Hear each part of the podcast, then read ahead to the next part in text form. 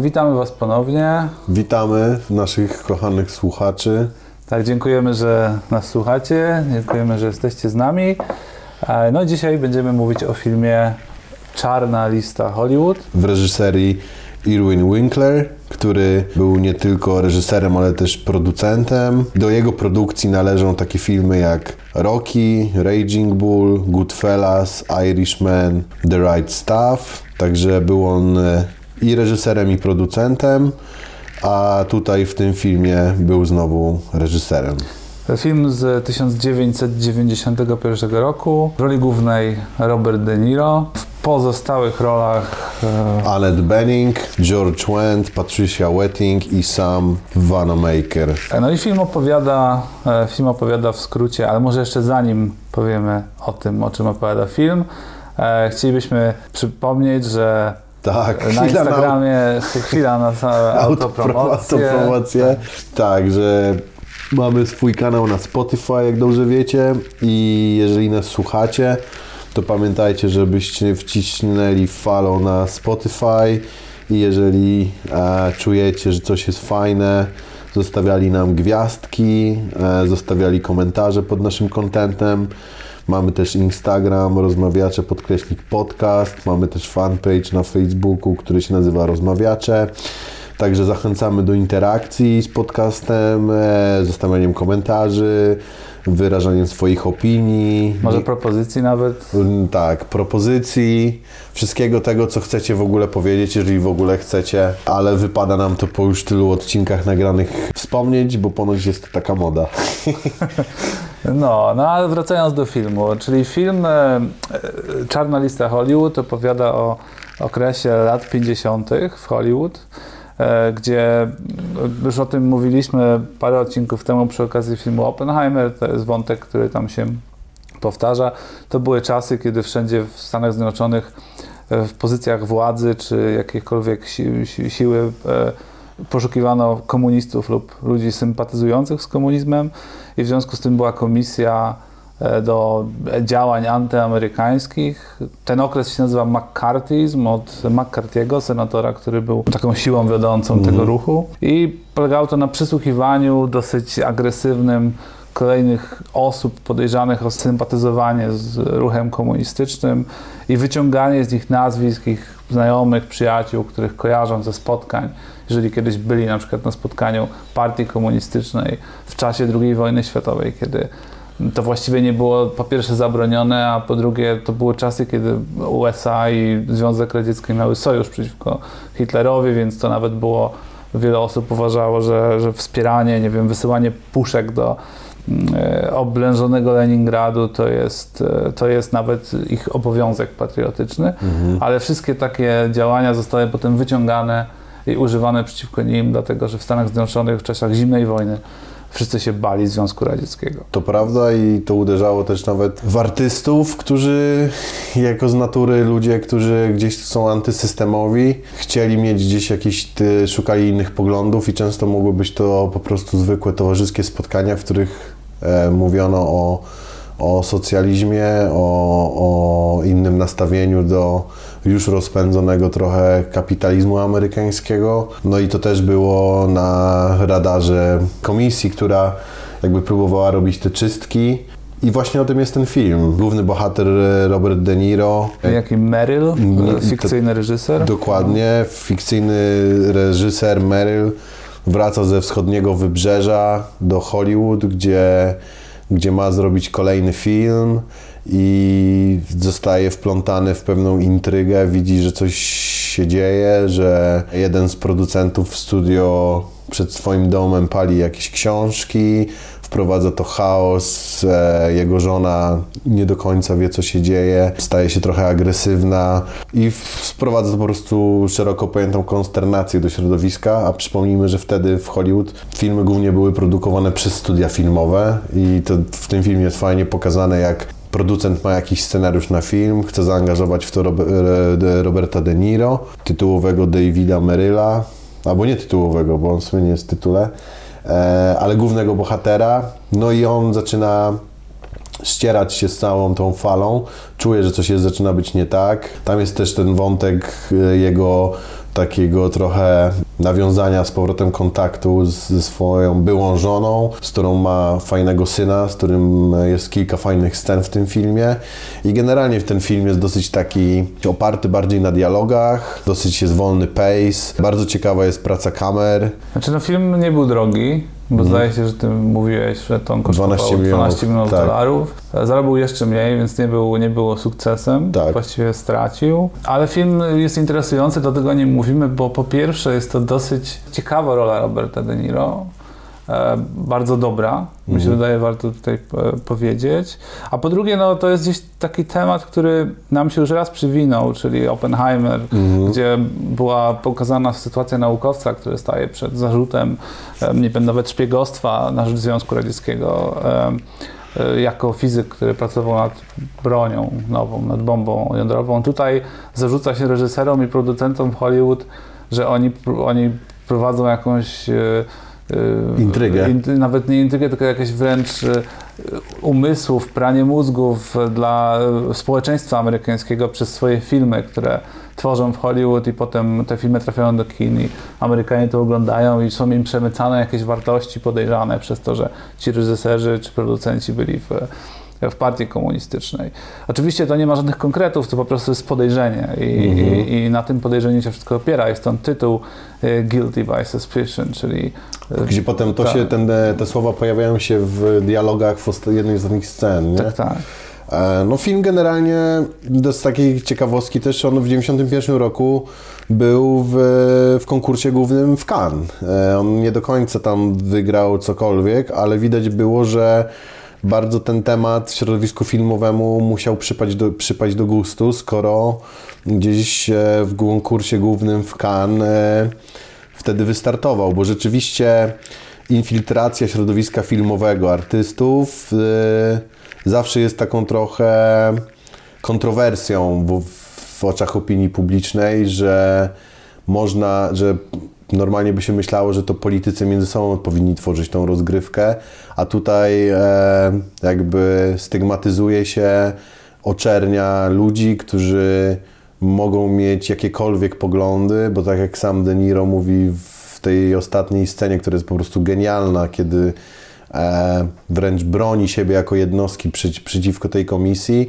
mówi o tym, że jest człowiekiem, który będzie mówił tylko za siebie, że nie będzie mówił nikomu, z kim rozmawia, może jedynie siebie tu obronić, bo sam stoi przed tą komisją i generalnie jakby broni tego, że każdy może mieć swoje poglądy, bo uważa, że żyje w wolnym kraju. Tak, i on wie, że jak wymieni jakiekolwiek nazwisko w jakimkolwiek kontekście, to ta osoba, której nazwisko wymieni, będzie miała zniszczone życie. Tak jak on miał zniszczone życie, nie mógł być nigdzie zatrudniony, bo to była ta, ta stygma, którą on, on miał przyklejoną, tą łatkę komunisty i on się musiał wybielić. Tak. E, taka, takiemu ultimatum zostało postawione, że jeżeli chce zrobić film, to musi pójść do tej komisji i po prostu podać kilka nazwisk innych osób, żeby e, podejrzenie bycia członkiem partii komunistycznej od, oddaliło się od niego. Tak. No i on, on filmie jest o, o, jakimś konflikcie wewnętrznym, który on ma, nie chcąc swoich przyjaciół wydawać, a jednocześnie e, nie robiąc tego ryzykuje, nawet nie ryzykuje, tylko właściwie gwarantuje mu to, że on nie będzie pracował, nie będzie w stanie Dokładnie. znaleźć pracy. A wiesz, że ten film, e, jak był pokazywany w Cannes w 1991 roku, rywalizował na przykład, z, był w tej samej grupie filmów, taka ciekawostka, Podwójne życie Weroniki wtedy było w Cannes. Aha. Znaczy, bo to w Cannes chyba trochę tak jest, że jak film jest o, o, filmo, o robieniu filmów i o filmowcach, to bardzo często jest doceniane na festiwalach. Tak. Dlatego, że ta, ta komisja złożona z filmowców, e, łatwiej jest im się z tym filmem utożsamić, prawda? Tak, i w tamtym, e, i wtedy w Cannes w 1991 roku filmem, który wygrał konkurs był Barton Fink, Braci Coen. Ale fajnie, że ten film e, z De Niro to świadczy po prostu o tym, że to na tamte czasy, kiedy jeszcze w tej części Europy lata 90. to jest taki trochę postkomunistyczny slash taki no trochę taki kac po komunie w tej części geopolitycznej. Zresztą ten socjalizm gdzieś tam był infiltrowany też i w Niemczech, i we Włoszech, że, że to były te czasy, gdzie, gdzie się wszystko w Europie odradzało, szukało się tej wolności, a tutaj z nienacka jest film z Za Wielkiej Wody, który trochę ten film, który ten temat y, po prostu pokazuje, że oni się za to, że za ktoś się za to wziął, nie? A to były czasy, kiedy prezydentem był Truman, potem był Eisenhower i to są też tacy trochę prezydenci w historii Stanów Zjednoczonych, których ta historia trochę gdzieś tam wymazuje, nie często się o nich wspomina, bo mi się wydaje, że z takiej autorefleksji, autokrytyki z przeszłości same Stany Zjednoczone tą całą walkę z tym e, komunizmem wśród ludzi myślących, bo już wtedy w tamtych czasach w ośrodkach akademickich byli ludzie, którzy myśleli, studiowali różne dziedziny, było trochę nie, niepoprawne, bo to nie była ta droga. Znaczy, bo to trochę tak, jak się nad tym zastanowić, to się kłóci z tym duchem amerykańskim, prawda? Mhm. U nich tam zawsze jest, mówi się, jest takie powiedzenie, czym się, różni Stany, czym się różnią Stany Zjednoczone od Europy, tym, że w Europie to rząd macie bronić przed mhm. światem, a w Stanach Zjednoczonych, w sensie, że prawo macie bronić przed innymi ludźmi, czyli to silne państwo jest po to, żeby cię bronić, to jest w Europie, a w Stanach Zjednoczonych jest, konstytucja jest po to, żeby ciebie bronić przed państwem. Mhm. Czyli w Stanach Zjednoczonych jest tak, że zawsze to państwo jest uważane za niebezpieczeństwo, że jest zawsze czyha niebezpieczeństwo tego, że państwo będzie miało zbyt wiele praw i zbyt wielką moc i że mhm. twoje, twoją wolność jako obywatela mm, Twoja wolność zostanie ograniczona. I w związku z tym ta karta na, w historii Stanów Zjednoczonych, kiedy rzeczywiście te, te komisje działały w sposób taki quasi-totalitarny, jest bardzo czarną kartą e, z punktu widzenia samych Amerykanów, dlatego że dla nich cała ich cały ich projekt geopolityczny polega na tym, że oni zwalczają totalitaryzm i nie mm -hmm. chcą u siebie mm -hmm. mieć tego typu mm -hmm. zachowań a, a, a to właśnie jest może obok, nie wiem, afery Watergate. To jest taki, tak, taki, taki przykład y, sytuacji, której oni by bardzo niechętnie na to patrzą w swojej historii, bo woleliby, żeby tego po prostu nie było. To prawda. Też fajne jest też w tym filmie, jeżeli ktoś ogląda już filmy z też tamtych czasów i zna trochę kino, no to już wtedy jakby swoje skrzydła już grubo rozwija Martin Scorsese i się okazuje na przykład w tym filmie są sceny, gdzie w ogóle Martin Scorsese gra jedną z ról i też jakiegoś reżysera w studiu, który gdzieś tam z tym De Niro normalnie ma scenę dwójkową, gdzie on po powrocie z tego wschodniego wybrzeża normalnie z nim rozmawia i dla takich smaczków nawet ten film, dla takich kinomanów to są fajne smaczki, żeby zobaczyć właśnie i Scorsese i w sumie De Niro, który potem gra w jego filmach, czy potem, czy już w tym czasie grał. Tam są też fajne takie smaczki, jak na przykład De Niro spotyka się bodajże z potencjalnym montażystą filmu i on mu pokazuje na przykład e, jakąś, chce mu pokazać jakąś układkę nowego filmu właśnie na pierwszym programie montażowym Movioli. Tam jest scena, gdzie oni są w takim e, editing roomie. No i ten film właśnie przez to, że ma ten background e, infiltracji, ale też fajnie wchodzi w taki lifestyle tych filmowców tamtych czasów. Oczywiście to jest wszystko trochę takie przerysowane, ale widać, że to nie jest jakaś niska klasa średnia, tylko to są naprawdę majętni ludzie, którzy mieszkają w, w, na fajnej suburbii, jeżdżą dobrymi samochodami, mają swoje jak środowisko ludzi, gdzie się spotykają na tych wszystkich cocktail parties i tak dalej i to jest naprawdę fajnie zobaczyć w tym filmie to wszystko. No i sama rola De Niro, który jest y, przede wszystkim no, troublemanem sam w sobie, jego charakter, no bo rozwodzi się z żoną, gdzieś tam ta nić porozumienia się odradza, potem staje się w, w, trochę wkurzony przez to, co się dzieje, czyli ta infiltracja. Potrafi rozmawiać z ludźmi bardzo taki prostolinijny sposób, e, nie owija w bawełnę, nie omieszka kogoś tam rąbnąć ręką, jak mu się nie podoba i to wszystko powoduje, że ten film naprawdę fajnie fajnie się ogląda e, i do tego te dialogi, a polecamy oglądać ten film w języku angielskim, jedynie z jakimiś subtitlami, jak ktoś lubi po polsku, to proszę bardzo, a najlepiej, żeby się uczyć języka po, to po angielsku, ale to wtedy jak się, ogląda, jak się słucha natywnego tego języka, to wychodzą te smaczki w tym filmie. No i to jest taki typowy bohater, tak jak mówisz, taki można powiedzieć, charakterystyczny dla lat 90., bo przecież lata 90. to jest też szklana pułapka, o ile się nie mhm. mylę, to jest taki zupełnie bezkompromisowy, męski bohater, który, tak który po prostu w ogóle ma wszystkich gdzieś, tylko się o siebie troszczy. To już troszkę może w dzisiejszych czasach trąci myszką, ale no, De Niro jest bardzo przekonujący w tej roli. Tak. Bardzo przekonujący. Chociaż jakiego, bo oglądałem ten film z moim bratem, e, jak byłem teraz ostatnio w UK, w Birmingham, no to Tymek z, rzucił takie hasło i to było ciekawe. E, oglądały i on mówi, kurde, on wszędzie gra tak samo, nie? Że to jest ten De Niro, jakby, którego się zna. I on od razu przytoczył ten film Heatwave, ten e, z, z De Niro, który jest w ogóle fajny. Moglibyśmy też o tym filmie e, coś pogadać w przyszłości, e, bo nie wiem, czy słuchacze wszyscy są świadomi, jakim thrillerem jest ten film. I tam rzeczywiście on pamięta De Niro z tego filmu, bo on też chyba oglądał go dwa, trzy razy. Ja też zresztą ten Heatwave już ilokrotnie oglądałem, zawsze go lubię. Ale tutaj popatrzenie na De Niro jako nie jakiegoś gangstera, opryszczka, taksówkarza, tylko takiego reżysera, ale do tego z tym takim swoim takim e, ulicznym zacięciem, takim, e, że sobie nie da w kaszę dmuchać, e, no to to jest fajnie to oglądać. Tak, bo jak się dzisiaj ogląda filmy, to się ogląda De Niro no już jednak w wieku takim e, bardziej podeszłym. On to on złagodniał, zdecydowanie złagodniał. I, I łatwo jest zapomnieć, jakim on był aktorem, jak był młodszy. Mhm. I w tym filmie e, to bardzo dobrze widać, jakim on był aktorem, jak był młodszy. Tak, tak, tak. A powiedz mi, jakby odebrałeś tą historię z tą infiltracją, bo też trochę to jest ciekawy zabieg w tym filmie, bo z reguły jak na przykład, to to można zestawić z Oppenheimerem, bo na przykład w Oppenheimerze Nolan jako reżyser, który bardzo skrupulatnie i de- detalowo podchodzi do sprawy, to on nam tą infiltrację, która była za czasów e, w tym filmie Oppenheimer. Oczywiście tam też był ten wątek bomby atomowej i tak dalej, ale on nam to jakoś tak rozłożył na części pierwsze, że wiedzieliśmy związki przyczynowo-skutkowe, dlaczego te komisje powstają, gdzie ja miałem wrażenie, że w tym filmie my trochę zostajemy po prostu przez dialogi poddani temu, daje nam się tą informację, że to w ogóle się dzieje i kropka. Ale bo wiecie, mi się wydaje, że tutaj się nie, nie, da się tego zrozumieć, dlatego że to jest po prostu skrajnie absurdalne. Jak, jak sobie pomyślisz o sytuacji z Oppenheimera, no to tam oni mają mieć podstawy, żeby się martwić. No masz naukowca, który zbudował bombę jądrową. Na dzień dzisiejszy tej bomby nie ma twój przeciwnik, czyli Związek Tak. Radziecki.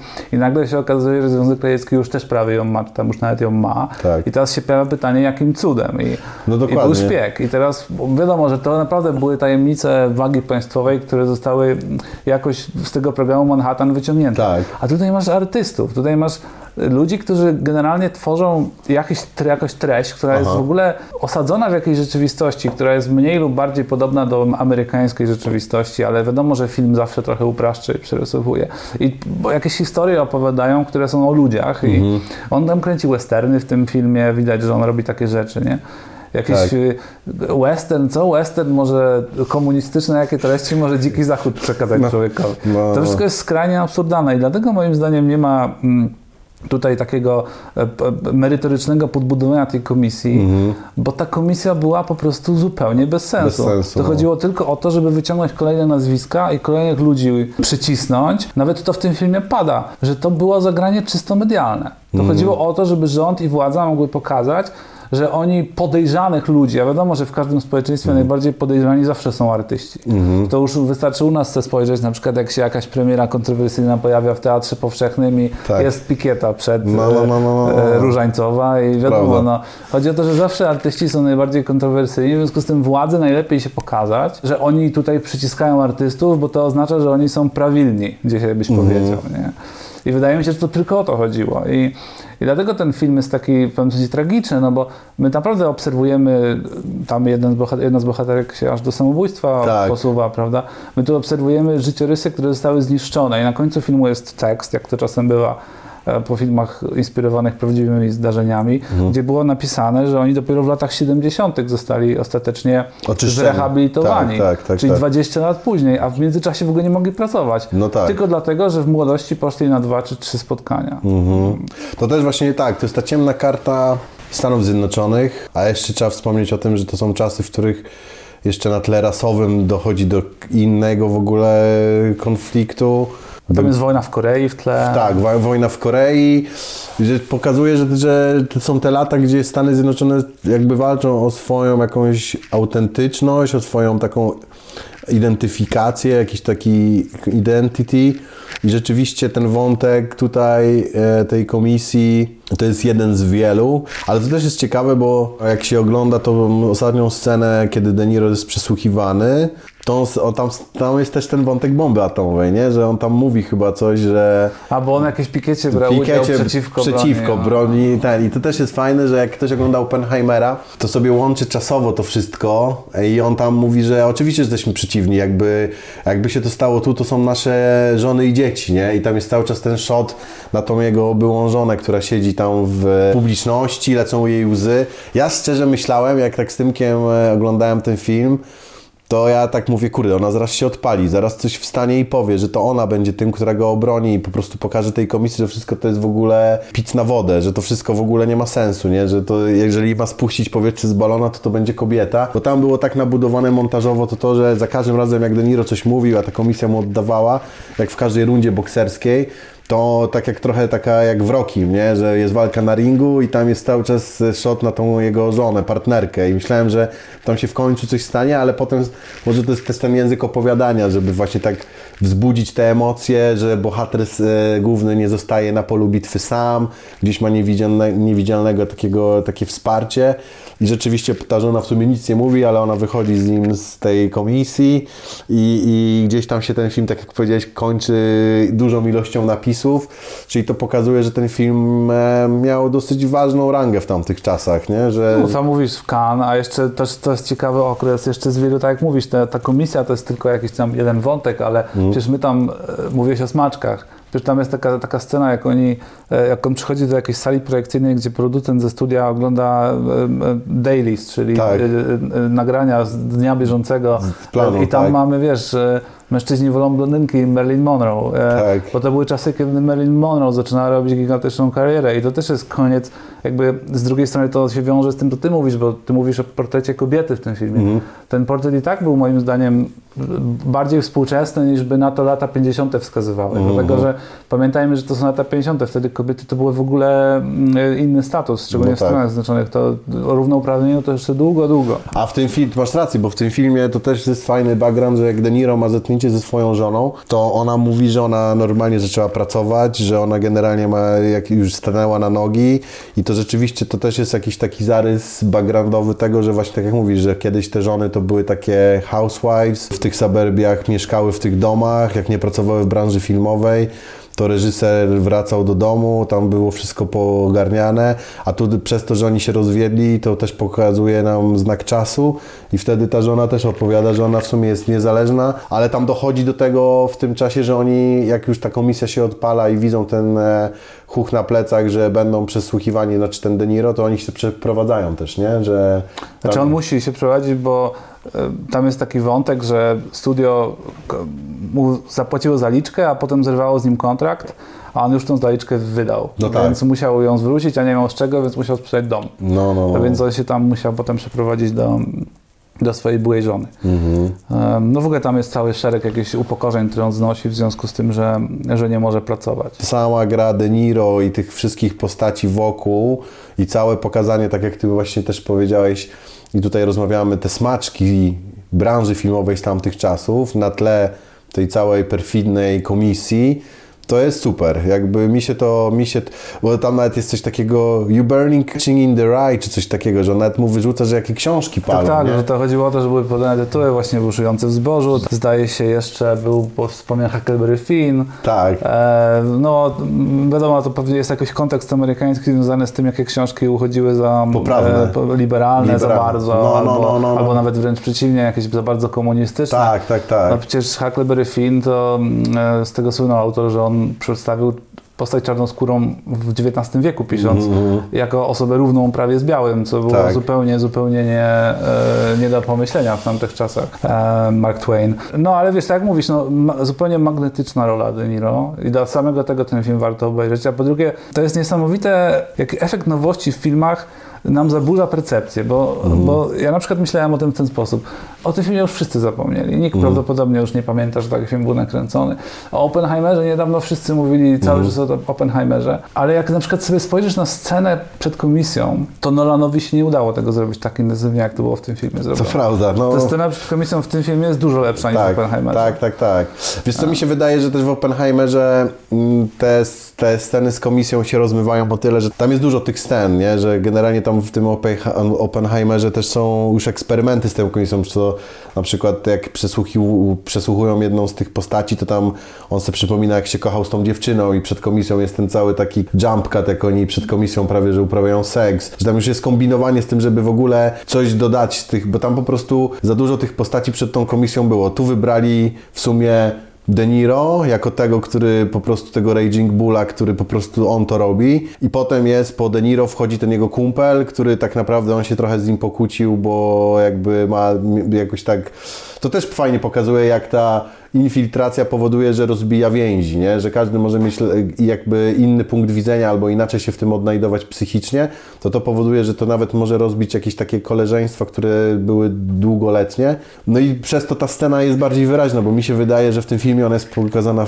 raz, a porządnie i jest takim sokiem, gdzie w Oppenheimerze na przykład tej komisji jest bardzo dużo i to też jest dziwne, bo tutaj ta komisja jest podniosła, czyli generalnie Le- Lefrektory, a tam w Oppenheimerze są dwie komisje. Jest ta mniejsza w tym pokoju i potem jest ta komisja retrospekcyjna, kiedy jakby oczyszcza się tych ludzi i jest ta duża komisja, nie? Bo ta pierwsza w Oppenheimerze jest taka, że oni siedzą w jakimś takim dziwnym, małym pokoju, a potem jest ta główna, nie? A tutaj jest tylko to i tu jest normalnie ring, nie? I też inaczej mi się wydaje, że też sposób kad- kadrowania i też intensyfikacja tych cięć, że tam jest dialog za dialog, tam nie ma w ogóle miejsca na oddech, że tam po prostu jest tu i jeb. To jest prawie jak walka bokserska, tylko że po prostu na słowa, nie? I rzeczywiście to mi się też, jak to oglądałem, mówię, jeżeli scena przesłuchania, to tylko w ten sposób. No tak, i to jest, i to jest też De Niro, gdzie wiesz, wszyscy w pokoju krzyczą, a i tak słyszysz tylko De Niro. Tak, no, no, no, to, no. to jest niesamowite. I on, I on potrafi tak się bronić, że on krzyczy sam na tą komisję, że, że, że po prostu odbija takim argumentem, że tym ludziom za, za tym biurkiem, tym, tym, tym tłuściochom w tych pseudointeligenckich okularach po prostu zaczyna para lecieć z mózgu, nie? A De Niro po prostu punch, punch, punch i wychodzi z tego cało, jeszcze bierze dziewczynę pod pachę i wychodzi stamtąd i w ogóle ma wszystkich gdzieś. Nieco zapomniany, ale to jest rzeczywiście film, który war, warto odkopać, nie wiem, sprawdzić jakieś, nie wiem, streamingi albo kurczę, nie wiem, pościągać gdzieś z, z pięknych skandynawskich zasobów O motywach marynistycznych. o motywach marynistycznych i generalnie tak, poświęcić p- 90 minut swojego życia, żeby to obejrzeć, bo pamiętamy De Niro głównie z filmów Scorsese i takich czarnych charakterów, a tutaj De Niro jest takim, no jak- on jest reżyserem, więc wypadało mu być trochę inteligentnym i takim oczytanym i takim e, empatycznym do ludzi, rzeczywiście nim jest, ale E, Do tego ma jeszcze ten taki, nowojorski, uliczny taki swag, który dodaje po prostu pikanterii w tym całym środowisku hollywoodzkim, że on gość z Nowego Jorku przyjeżdża, go chcą infiltrować i on sobie nie da w kaszę dmuchać i on nawet te dialogi z synem, jak on z nim rozmawia, to też jest fajne. I promise, I'll be back, I don't know when, I'll, I'll, I'll be with you soon i to są wszystko takie, oczywiście nie, nie mówię tego, jak to rzeczywiście on mówi, ale tylko on to potrafi w kinie i rzeczywiście dla, dla jego roli i dla w ogóle tematu warto obejrzeć ten film. No jak najbardziej, jak najbardziej. P- Przy okazji temat jest ciekawy. Tu też można trochę zarysować może to, że w pewnym sensie to jest pewna analogia też z polską kinematografią, prawda? No bo na przykład yy, Bugajski, reżyser Przesłuchania, też musiał wyjechać. Fajny Polski. film, oby, oglądałem przesłuchanie. No, Tak, I on musiał wyjechać z Polski, bo nie mógł już potem robić filmów po czymś takim, prawda? U nas dlatego, że komuniści nie chcieli po prostu pokazać totalitaryzmu na ekranie. Em, A w Stanach Zjednoczonych y, o dziwo zupełnie przeciwna, znaczy o dziwo, może nawet nie o dziwo, tylko to jest, jest tak jest, tak świat działa, że zupełnie przeciwna opcja polityczna, zupełnie to samo się dzieje, prawda? Czyli osoby, które z jakiegoś powodu są niepożądane w społeczeństwie, e, są na cenzurowanym i są na nich nakładane sankcje i im trudno jest w ogóle e, funkcjonować. I, i, i, tutaj, I tutaj właśnie filmowcy, artyści e, byli pierwszymi ofiarami ataku, dlatego że oni są najgłośniej mówią i mają największe, dzisiaj byśmy powiedzieli, zasięgi. Wtedy zasięgi się budowało w sali kinowej, nie w social mediach, Tak. ale jednak to oni e, rozmawiali z całym społeczeństwem i dlatego byli tacy niebezpieczni, zarówno w Polsce, jak i, jak i w Stanach Zjednoczonych. Także no, ciekawy film. A propos tematu takiego komunistycznego w Stanach Zjednoczonych, no to mi się wydaje, że na przykład wciąż e, dużą cenę za w ogóle, za te, za, za, za te trupy w szafie, za tego ducha Stanów, który, który nie potrafi sobie z tym poradzić, dużą cenę wciąż płaci taki polityk jak Bernie Sanders na No przykład. to nie? wystarczy sobie właśnie obejrzeć, na przykład jak jest taki świetny, to jest ciekawe na YouTubie, można znaleźć jak Bernie Sanders został zaproszony do Fox News Mhm. i jeśli się go pyta ten z Fox News, no dokładnie pyta go o to, czy on, jakie on ma poglądy, czy on jest socjalistą i nie może uwierzyć, że ktoś otwarcie mówi, że jest socjalistą, Mhm. bo dla niego socjalista równa się generalnie więzienie. Tak, tak, bo, tak. bo dla tak. dużej części opinii społecznej w, w Stanach Zjednoczonych, głównie republikańskiej, socjalizm, nie komunizm, socjalizm Mhm. jest po prostu czymś jednoznacznie złym i, i, i szkodliwym dla, Dokładnie. dla, dla społeczeństwa. W Europie nie mamy tego typu e, przekonań, w sensie socjal e, w Europie, czy tam socjaldemokracja jest e, zakorzeniona silnie. Może by sobie należało zadać pytanie, z czego to wynika ta różnica. Na pewno jest na ten temat wiele opracowań. Mi się wydaje, że z takiego poczucia dużo ludzi też mm, wciąż wierzy w to, z takiej proletariackiej ochrony swojego bycia w tym świecie, którym wypada być produktywnym. Ochrona praw pracy, ochrona zabezpieczenia mm, różnych sfer życia, tylko Dzisiaj niestety ten socjalizm też wygląda zupełnie inaczej i jakby wrzuca nawet zwykłych ludzi do tego, że są kapitalistami, nie? że właśnie to jest bardzo się wszystko tak pomieszało i rzeczywiście to też dlatego w Stanach tworzy takie mm, sprzeciwy i dlatego Bernie Sanders wciąż startując z ramienia demokratów e, nie może znaleźć jakby takiego przychylności większej, chociaż no na pewno ludzie, którzy są z naszego rocznika w Stanach i oparli, e, otarli się, nie wiem, o taki brutalny kapitalizm, o formy zatrudnienia, o to jak... E, No Amazon teraz Amazon, jest takim e, tak, przykładem, który wszyscy cytują. do, dokładnie, no to nasze pokolenie jakby wie, że no, idąc tym tropem, no to będziemy po prostu niewolnikami pewnego systemu, który dla bardzo małego promila ludzi jest odpowiedni, który dla tych, którzy na samej górze tym zarządzają i zarabiają jakieś horrendalne pieniądze, wypłacając sobie coroczne bonusy, gdzie przeciętny człowiek, który pracuje w takiej firmie, pracuje na zero hours contract, czyli taka zachodnia umowa śmieciowa. E, No i wciąż y, ci ludzie myślą, walczą o to, żeby jednak te ich prawa pracownicze były postrzegane, żeby, żeby, żeby te wszystkie rzeczy były, to, to w Stanach jest cały czas, no to służba zdrowia chociażby, no nie każdy w Stanach Zjednoczonych jest wykładowcą, czy pracuje w jakiś law firm, ma dwójkę dzieci, wolno stojący dom i może sobie pozwolić na, na prywatne ubezpieczenie zdrowotne i jest zabezpieczony tym, że może iść prywatnie do lekarza, zresztą w Polsce tak samo. I mi się wydaje, że to jest bardzo duży case i tutaj socjalne, demokratyczne partie biorą jakby zawsze pod swój parasol tych ludzi, tylko niestety zderzają się z takimi ukrytymi liberałami albo y, nie wiem, konserwatystami, którzy pod stołem są okrutnymi kapitalistami, bo to jest też grube na przykład w Anglii i tu się zaczyna tworzyć dysonans, ale nie wiem, czy to jest na podcast filmowy. Tak, to może, może nie, nie, niekoniecznie e, w kontekście tego filmu Tak. o, tym, o tym należy rozmawiać. A, jak, a jakieś masz spostrzeżenia ciekawe w tym filmie a propos, bo to zawsze jest ciekawe, jak się pokazuje kręcenie filmu w filmie. Tam No, było no, kilka no. takich scen. Tak, tak, tak, tak, tak. I masz jakieś ciekawe spostrzeżenia na ten temat? Bo tam był jeden scena, gdzie western kręcą. Tak, i to widać było, że to jest perfidne takie studio filmowe, że to jest tam gdzieś Wszystko jest dykty, Tak, wszystko tak, tak, udaje tak. prawdziwie, nie ma żadnych, że tak powiem, na lokacjach zdjęć. Dokładnie. Bo to w tamtych czasach to w ogóle się nie kręciło w, w, na lokacji, czyli u nas w Polsce to jest standard, że się jedzie, na przykład kręcisz scenę w kuchni, w mieszkaniu, to jedziesz do prawdziwego mieszkania i rzeczywiście kręcisz scenę Tak, w kuchni. tak, tak, tak. A w Stanach zawsze się robiły filmy tak, że się po prostu budowało wszystko, żebyś mógł sobie na przykład zdjąć dach i kamerę od góry wstawić, albo wyjąć ścianę Tak. i kamerę z boku wstawić, Tak, żebyś tak, tak. mógł mieć więcej punktów widzenia Dokładnie. i większą...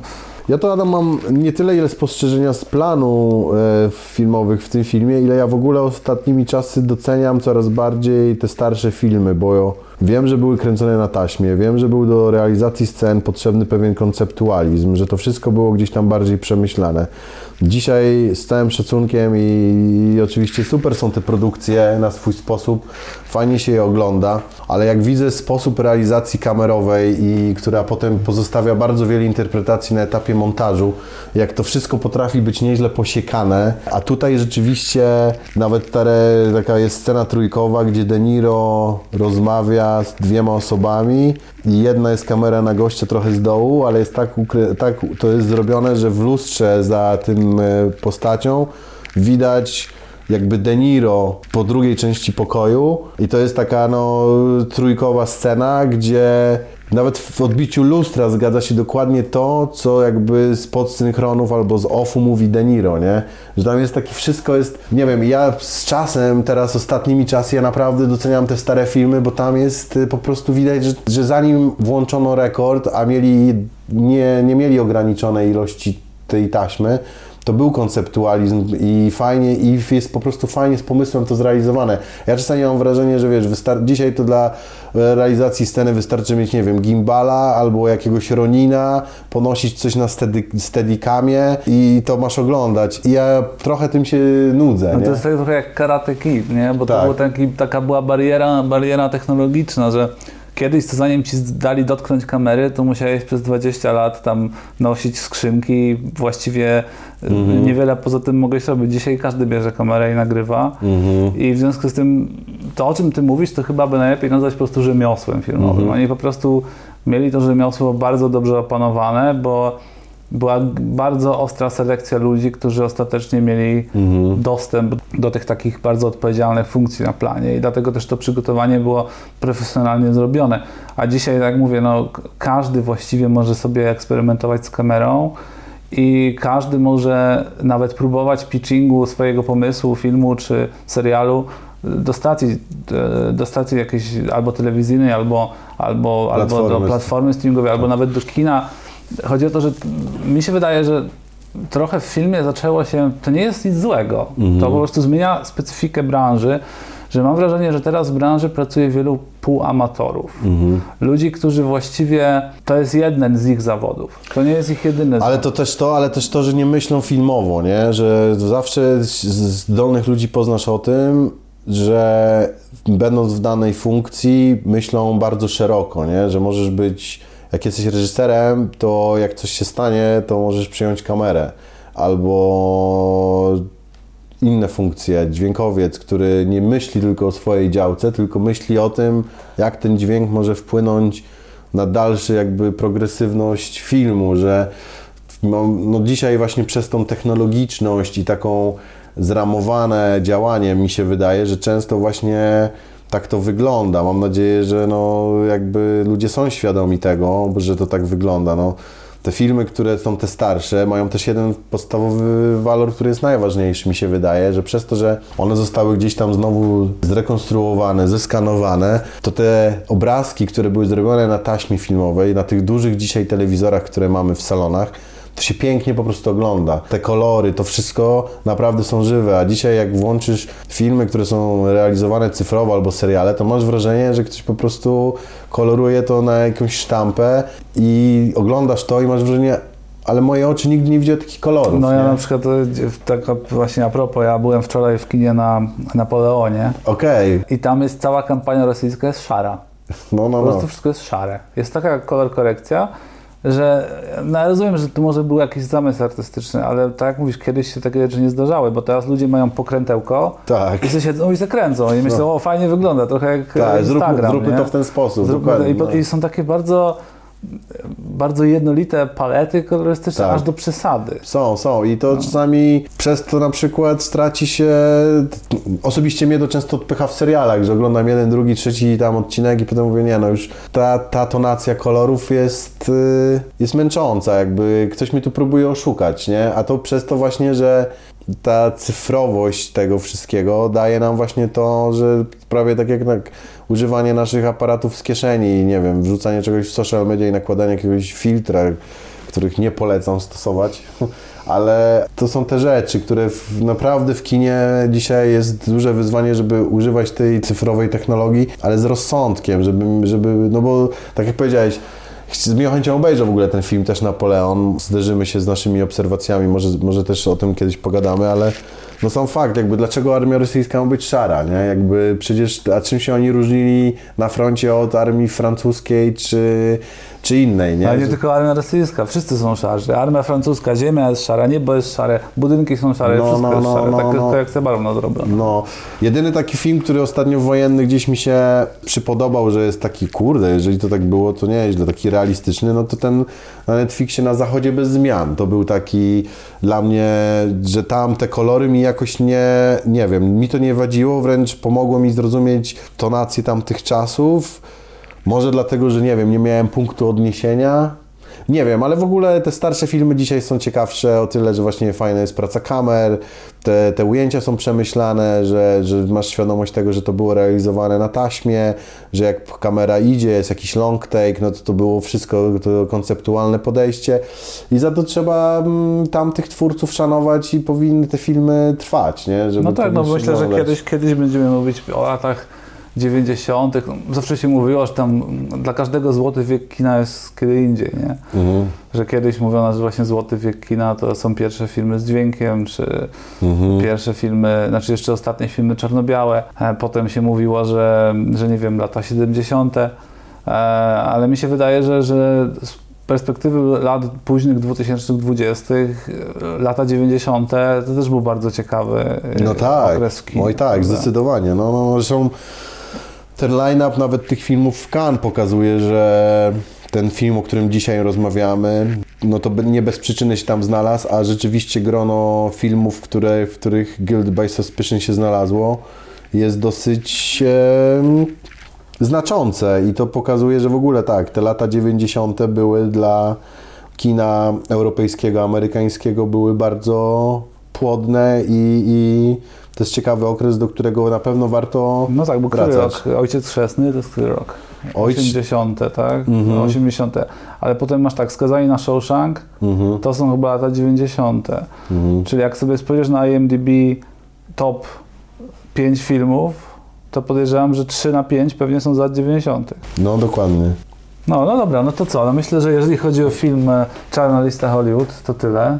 Polecamy, żeby obejrzeć i Łatwo znaleźć, wystarczy wygooglać. dokładnie. I jeszcze raz przypominamy o, o Spotify. Nie bójcie się nas tam skomentować. Zapraszamy Was w ogóle do dyskusji. Jeżeli słuchacie czegoś, to nie bójcie się, nie wiem, na naszym Instagramie czy na Spotify skomentować. E, Nawet jak coś Wam się nie podoba, to lubimy słuchać innego punktu widzenia, innego zdania. Zapraszamy do jakiejś szerszej interakcji. No i do następnego, do następnej rozmowy, Adam. Do następnej rozmowy, Amadeusz. No dzięki, że nas słuchacie i do usłyszenia. Dzięki, do usłyszenia.